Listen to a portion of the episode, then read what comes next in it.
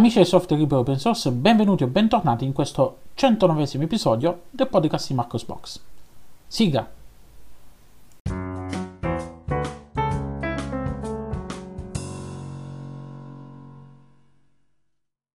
Rieccoci qui con una nuova puntata del podcast di Marcos Box a commentare le principali notizie della settimana appena trascorsa. Apriamo questa puntata parlando di aggiornamenti di sicurezza critici. I team di Apache OpenOffice e LibreOffice hanno rilasciato degli aggiornamenti di sicurezza per i loro rispettivi software volti a correggere diverse vulnerabilità che potrebbero essere sfruttate da malintenzionati per modificare i documenti e farli sembrare che siano stati firmati digitalmente da una fonte attendibile. Sfruttando queste vulnerabilità, infatti, un malintenzionato potrebbe manipolare il timestamp dei documenti ODF firmati alterandone il contenuto o ehm, firmare con una firma non attendibile. Le vulnerabilità sono state corrette in Apache OpenOffice 4.1.11 e LibreOffice 7.05, 7.06, 7.11 e 7.12. Quindi se, avete, eh, se utilizzate Apache OpenOffice o LibreOffice correte ad aggiornare i vostri eh, software. Cambiamo adesso totalmente argomento e parliamo di una guida realizzata da Andrea Paz che spiega eh, come utilizzare sistemi di Analyze. Eh, systemd Analyze è un comando da terminale che ci permette di analizzare il boot alla ricerca di eventuali problemi che rallentano questa fase o di suggerire ottimizzazioni per velocizzarla eh, andate a leggere la guida che è molto semplice, molto ben fatta, che vi dà un'infarinatura e vi spiega un po' come, come funziona il tutto, come funzionano i principali comandi. Questa settimana c'è stato un grande evento, ovvero il 25 compleanno di KDE, Ebbene sì, KDE compie 25 anni e per festeggiare questo evento è stata rilasciata una nuova versione di KDE Plasma, precisamente KDE Plasma 5.23, ribattezzata per gli amici KDE Plasma 25 anniversario. Questa nuova versione di KDE Plasma offre diversi miglioramenti sia sotto il cofano che miglioramenti estetici. È stato introdotto un nuovo tema Breeze che rende le applicazioni degli strumenti di KDE non solo più, più attraenti, eh, ma anche più facili da usare sia sul desktop che su tablet e, e smartphone. Ovviamente l'aspetto non è l'unico, eh, l'unico, punto su cui si sono concentrati eh, gli sviluppatori di KDE eh, perché ci sono state fatte diverse ottimizzazioni eh, che donano a KDE Plasma maggiore velocità, maggiore affidabilità e nuove funzionalità che hanno eh, trovato ehm, la loro strada all'interno ad esempio di applicazioni come il launcher, il software manager, nell'implementazione di Wayland e anche nella maggior parte degli strumenti e utilità di eh, KDE Plasma. Su Marcosbox trovate un video davvero carino che è stato postato da, da parte della community di KDE Plasma che spiega i 25 anni di KDE Plasma, quindi l'evoluzione con... Eh, vi fa vedere anche le vecchie versioni, come erano, come erano le vecchie versioni di KDE Plasma, se siete utenti di KDE da lunga data come me, eh, vi scenerà anche la lacrimuccia ripensando a, a quei tempi. Eh, su, su Marcosbox trovate poi anche il link al comunicato stampa ufficiale dove ci sono eh, maggiori informazioni, screenshot e quant'altro. E vi dico una cosa, eh, se avete un modo di provare, di avere una partizione, mettere una partizione sul, proprio, sul vostro hard disk da dedicare a un'altra distribuzione, eh, installatevi KDE Neon perché KDE Neon anche del ramo stabile è stato aggiornato praticamente a tempo zero da quando è stato fatto l'annuncio è subito arrivato all'interno dei repository eh, di KDE Neon e quindi se volete gustarvi eh, KDE Plasma 5.23 con il nuovo look e quant'altro ehm, andate a installarvi KDE Neon e, e vivrete felici. Io l'ho apprezzato, lo sto apprezzando davvero tanto mi sta piacendo moltissimo questo nuovo aspetto è tutto più bello perché diciamoci quel, um, il, tema, il tema Breeze eh, impostato, il nuovo tema Breeze che, che, viene impostato è davvero molto bello. Poi sono stati aggiunti gli accenti, eh, la gestione degli accenti come, sì, come su altri desktop e bar, come va di moda negli ultimi periodi, e altre cosine qua e là che sono davvero belle. Provatelo, non ve ne pentirete, anzi, come diceva Agliazione, provare per credere. Cambiamo nuovamente argomento e passiamo ai rilasci delle distribuzioni Linux. Questa settimana c'è stato il rilascio di eh, Devuan Chimera 4.0. Eh, Devuan lo conoscete, è praticamente un fork di eh, Debian senza systemd. Di questo progetto ve ne avevo già parlato qualche anno fa quando ho avuto il piacere di intervistare uno dei fondatori del progetto. Su Marcosbox trovate maggiori info con il link all'intervista dove vi spiegano il perché, eh, l'esigenza di, di, realizzare una Debian senza, eh, senza systemd ma con altri init. Eh, quali sono le novità di questa nuova versione? Beh, eh, la prima è che eh, questa nuova versione di Devuan è basata su eh, Debian Busai, l'ultima versione di Debian, precisamente la 11.1, e utilizza il kernel Linux 5.10. La possibilità di eh, scegliere il proprio init, eh, system, v, system VInit, Runinit, OpenRC, quindi a voi la libertà di scelta di quello che vi piace di più. Eh, supporto desktop migliorato, migliorato, perché praticamente tutti gli ambienti desktop disponibili in Debian adesso fanno parte di eh, Devuan. Eh, nuovi temi di avvio, display manager eh, e desktop e miglioramenti eh, nell'accessibilità. Per maggiori informazioni vi invito a leggere i link che trovate su Marcosbox eh, con il, il changelog completo, con eh, la guida all'installazione, la documentazione e quant'altro. E vi, vi ripeto nuovamente, andatevi a leggere l'intervista al, ad uno dei, che, che, ho fatto qualche anno fa ad uno dei, ehm, di, di, di, dei fondatori del progetto Devan. Scusatemi, sono, ogni tanto mi, mi impapocchio con, con la lingua. Stasera sono molto stanco, sto registrando questa puntata, non so manco di come sto facendo. Ma passiamo adesso ai rilasci, quelli proprio quelli cicciosi, quelli che ci piacciono tanto, quelli che fanno parlare, perché come al solito quando si parla di questa distribuzione tutti quanti hanno a che ridire sia nel bene che nel male. Ovviamente avrete capito, sto parlando del rilascio della nuova versione di Ubuntu, precisamente Ubuntu 21.10, nome in codice Impish Indri. Questa nuova eh, release semestrale di Ubuntu, il cui eh, supporto sarà per 9 mesi da rilascio, offre diversi miglioramenti e anche una piccola novità che farà storcere il naso a molti di voi, anzi che ha già fatto storcere il naso a molti di voi quando l'ho annunciata eh, tempo fa quando vi, vi, ho parlato della versione, quella, eh, della versione beta. La principale novità riguarda l'arrivo di Gnome Shell 40, quindi con eh, il paradigma di desktop orizzontale per gli spazi di lavoro, resta comunque la dock laterale all'Ubuntu, quindi è una situazione un po' particolare, un po' eh, così, diciamo così. Eh, c'è la nuova versione del tema Yaru perché a questo giro il team di eh, Ubuntu ha deciso di eh, rilasciare soltanto due versioni del tema Yaru, la eh, versione completamente chiara che è il tema di default che eh, troviamo su, eh, su Ubuntu 21.10 e la versione completamente scura. Scompare quindi quella versione intermedia che tanto piaceva a tante persone di voler ascolto, me compreso perché la versione con il pulsante e quant'altro, tutto chiaro, e, ed erbar scura era molto, molto figa, diciamocelo, era molto bella, e caratterizzava molto Ubuntu, invece adesso hanno deciso facciamo soltanto la chiara e la scura, per allinearsi ancora di più al, come si chiama, al tema eh, a Duaita, quindi eh, si riducono al minimo eh, gli sforzi per fare, per fare il, proprio, il proprio tema. La novità che ha fatto storcere il naso a molti di voi all'ascolto, e me compreso, è il fatto che ehm, Firefox resta sì il browser predefinito di Ubuntu 21.10, ovviamente, però a partire da questa release la versione preinstallata sarà quella in formato Snap. E eh, sapete bene che quando si parla di formato Snap eh, tutti quanti iniziano a dire la, la propria idea di Snap, tutti quanti iniziano a criticare il fatto che è un dato di fatto risaputo, le applicazioni in formato Snap sono più lente ad avviarsi, specie al primo avvio e mm, mettere un browser che è una delle applicazioni che uno utilizza di più su desktop in formato snap non so fino a quando possa essere una mossa molto saggia.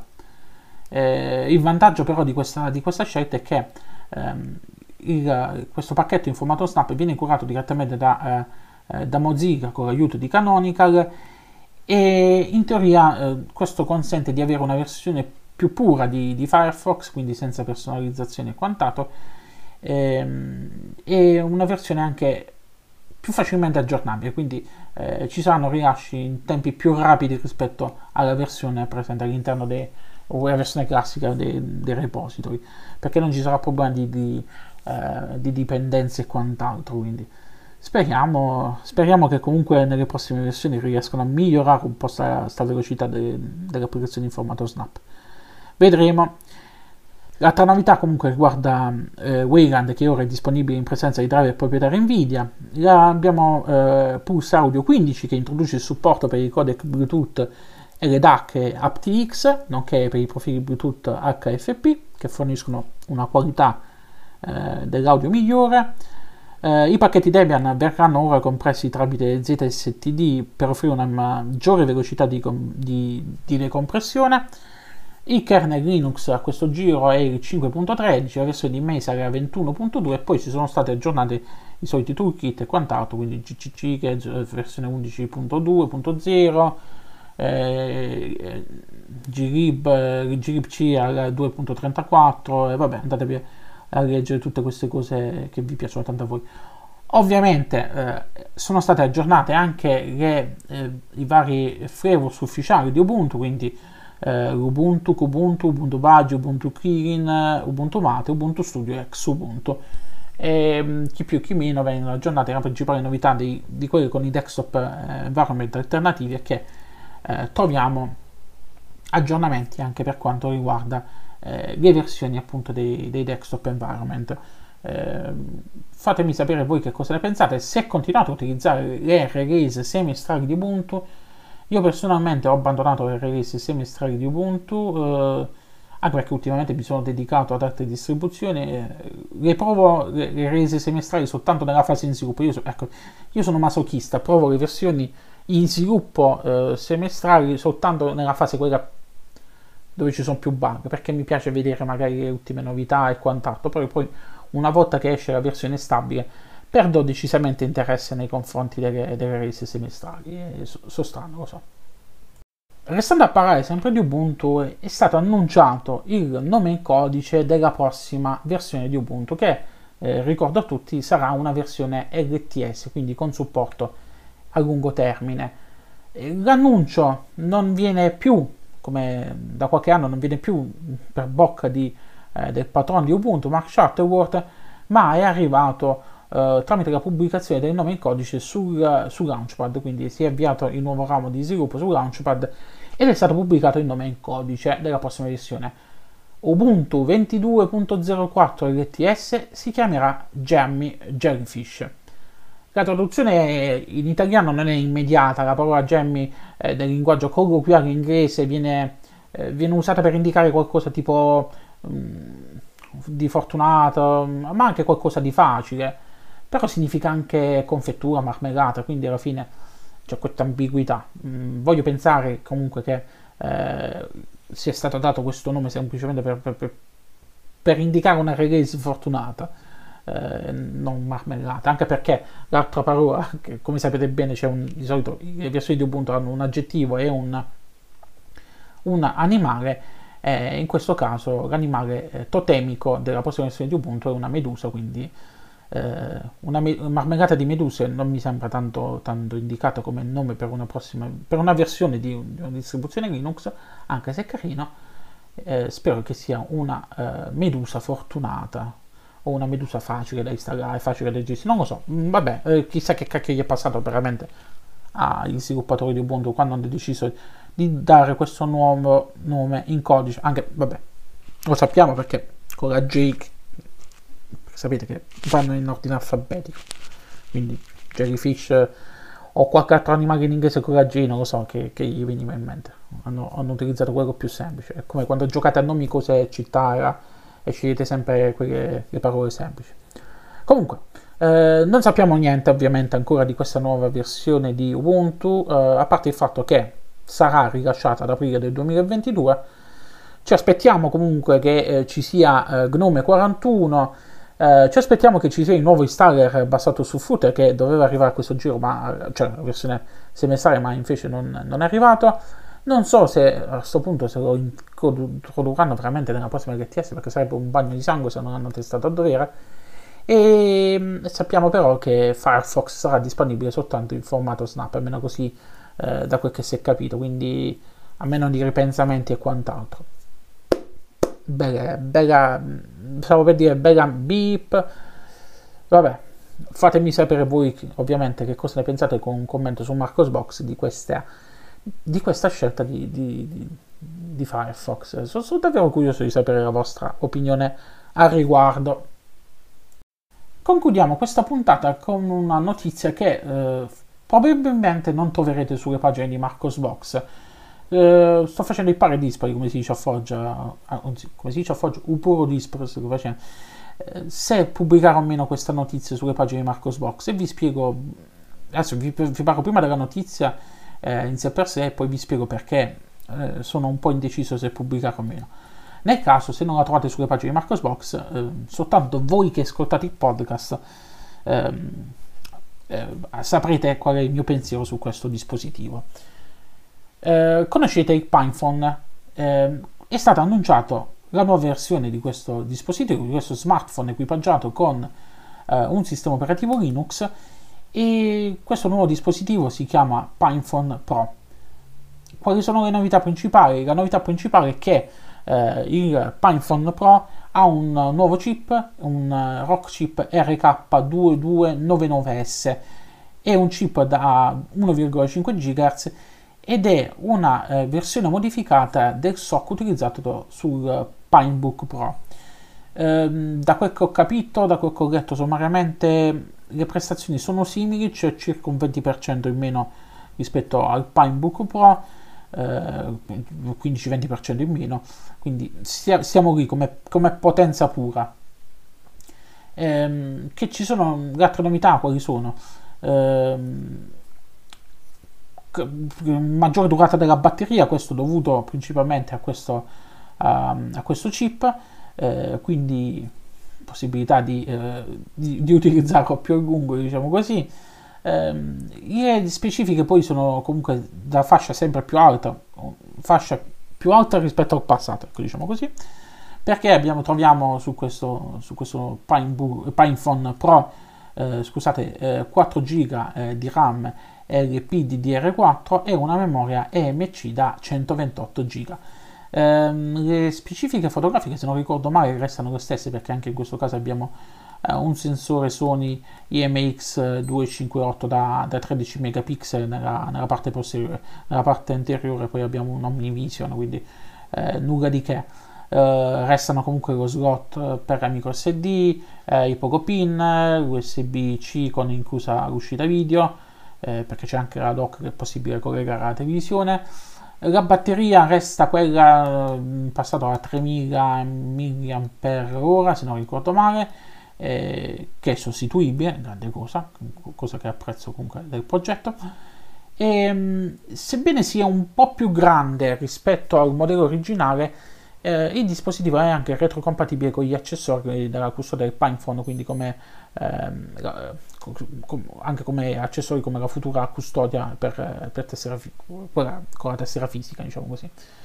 I preordini per l'edizione per gli sviluppatori del eh, PinePhone Pro sono disponibili a partire da oggi 15 ottobre eh, però eh, da quel che ho capito da quel che, che, che, è stato detto appunto che ehm, diciamo così eh, tutti gli altri tutti i non sviluppatori dovranno eh, aspettare ehm, per, diciamo così, per, per, per, poter fare il preordine del proprio dispositivo eh, verso la fine dell'anno verso la fine del 2021 per chi è rivolto questo dispositivo? Beh, è rivolto per tutti quanti gli hacker, per tutti quanti gli hacker inteso in senso di eh, persone curiose che, a, a cui, eh, che amano eh, utilizzare software nuovo, che amano studiarlo, che amano scoprire potenzialità, che amano eh, scoprire nuovi modi per poterlo sfruttare e quant'altro. Quindi eh, esperti di tecnologia, ma anche nerd, quelli fino al midollo. Quindi sì, gente come me, come te, che mi stai ascoltando, che amano questo tipo di, di, di, di dispositivi e che possono passare sopra alle limitazioni. Perché dico possono passare sopra le limitazioni? Perché non volevo fare tanta pubblicità a questo progetto, perché a parte il fatto che eh, stiamo parlando comunque di un dispositivo che costerà 399 dollari, al netto poi eh, a meno di costi di spese di, di spedizione, qualche altra tasse e quant'altro, quindi eh, che ci potrebbero essere verso la fine, quando, quando, lo importerete, quando lo acquisterete alla fine. Dicevo perché non avevo, ho delle remore a pubblicare notizie di questo tipo. Non mi avete sentito nemmeno parlare poi tanto del GinkPad, il tablet, quello equipaggiato con Linux, e progetti simili. Perché questo tipo di dispositivo, a mio avviso, è diverso da un computer, da un computer generico. Su un computer generico un utente ci installa un sistema operativo alternativo ed è già un grande passo perché non è una cosa da tutti quanti. Eh, installa un sistema operativo alternativo, va a cercare dei compromessi, però alla fine, eh, come si dice a Foggia, Sturterit, eh, determinate applicazioni che trovi su, su un sistema operativo desktop eh, trovi, trovi il browser, è quello che ci fai tutto. Praticamente adesso, diciamocelo, eh, il 90% dell'utilizzo che, che, fa una persona normale di un computer può essere fatto, eh, può essere svolto tramite un browser, perché con un browser ci navighiamo, ma abbiamo anche web app come di suite da ufficio e quant'altro, quindi ci possiamo fare la maggior parte dei, dei compiti che una persona normale può fare con un computer eh, che può fare sia con Windows che con Linux perché appunto il 90% della roba la fa tramite browser. Eh, a netto poi di esigenze specifiche di programmi specifici e quant'altro e ho detto in linea di massima uno può fare tutto da browser. Diverso però il discorso su dispositivi come smartphone e eh, tablet in particolar modo per gli smartphone, perché uno con lo smartphone, che cosa cerca nello smartphone? Lo smartphone è un dispositivo che abbiamo eh, in tutte le tasche che ci serve per diversi compiti. Lo utilizziamo come riproduttore musicale, ma lo utilizziamo per guardare video, lo utilizziamo per telefonare, lo utilizziamo eh, per mandare mail, lo utilizziamo per fare foto, lo utilizziamo per applicazioni bancarie, lo utilizziamo per, mm, per, per, per come navigatore, eh, ma lo utilizziamo anche con una serie quasi infinita di applicazioni, però principalmente noi utilizziamo delle applicazioni specifiche, specifiche per la messaggistica. E diciamocelo ehm, un whatsapp non ci sarà mai la compatibilità di whatsapp su un dispositivo come questo. Uh, ho fatto whatsapp per fare un esempio um, se per esempio utilizziamo uh, i social uh, con dispositivi come questi siamo costretti a utilizzare non applicazioni native ma siamo costretti a utilizzare il browser web per poter fare tutto con delle limitazioni. Ci sono dei compromessi che dobbiamo, che do, a cui dobbiamo scendere. Ed ecco perché non mi sento nemmeno di invogliare la gente a acquistare determinati dispositivi. Sono dispositivi per utenti molto consapevoli per utenti nerd che dicono ah sì, ho il Pinephone, eh, si fanno fighi con i loro amici nel, nel Google, io ho il Pinephone, uh, io ho il, il Gingpad, io ho questo, io ho quell'altro, però a conti fatti sono dispositivi che costosi, perché sono costosi, eh, che sono indicati per gli smanettoni e che non, alla fine restano lì come esperimenti, uno ce l'ha, eh, ce l'ha, lo utilizza lì giusto per, per dire ce l'ho per smanettarci, però se, se, non sei uno sviluppatore che non cerca determinate feature, che non si mette lì a, a smanettare per poter fare quell'applicazione X, per quell'applicazione Y, per poter dimostrare al mondo di essere in grado di fare determinate cose con determinati dispositivi, se sei un nerd, nerd normale puoi fare a meno di acquistare un prodotto del genere. Anche perché io mi ricordo, sì, per esempio, che su Linux Tech Tip, se non ricordo mai, fecero alcune recensioni del Python, quello della prima generazione, ed era un proprio che sì, è bello, sì, ha delle feature tipo le feature rivolte alla privacy come gli switch fisici per disattivare determinate funzionalità, però però sono, sono cose che, come vi dicevo, sono, sono funzionalità per nerd veri nerd. Per i nerd normali non, non comprando, non, non, mi sento di consigliarvi di spendere soldi per acquistare determinati prodotti.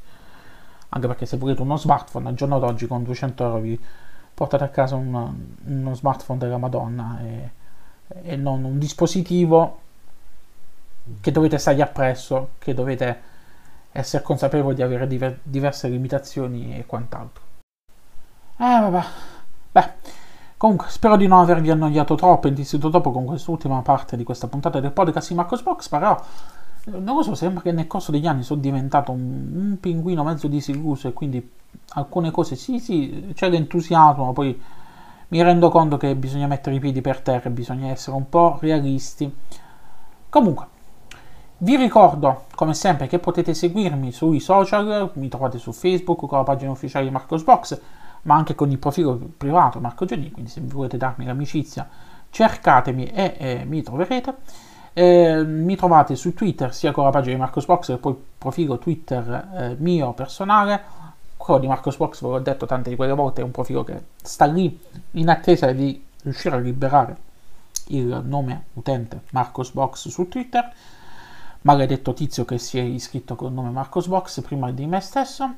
Eh, mi trovate sul canale YouTube dove anche ripubblico oltre ogni tanto a qualche video, qualche cosa, ripubblico le puntate del podcast di Marcos Box come backup, ma anche per tutti quegli utenti che preferiscono eh, ascoltarmi tramite YouTube. C'è gente che mi preferisce ascoltare tramite YouTube, sì lo so. Mi trovate su Anchor, mi trovate su uh, Amazon Music, mi trovate su uh, Alexa con la skill dedicata, mi trovate su Apple Podcast, Google Podcast, uh, Spotify, TuneIn e chi più ne ha più ne metta. Mi trovate su LinkedIn e mi trovate soprattutto su eh, Telegram con la pagina del canale eh, ufficiale di Marcosbox.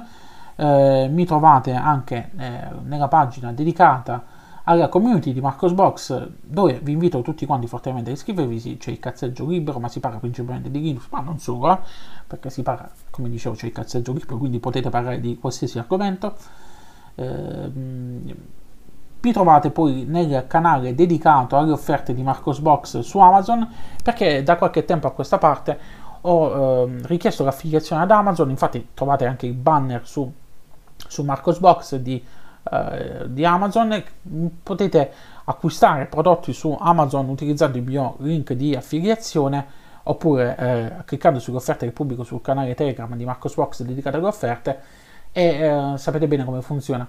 Eh, voi non pagate nulla in più, ma Amazon mi restituisce, uh, mi, dà una percentuale sui vostri acquisti, eh, piccolina però, eh, che può fare utile, che eh, mi, sta, eh, mi, mi, è servito anche qualche, recentemente per poter fare qualche piccolo upgrade al computer, quindi ho preso l'SSD nuovo per la partizione Linux, quindi se mi volete supportare sapete come supportarmi a costo zero.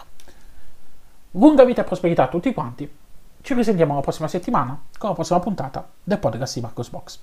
Ciao ciao!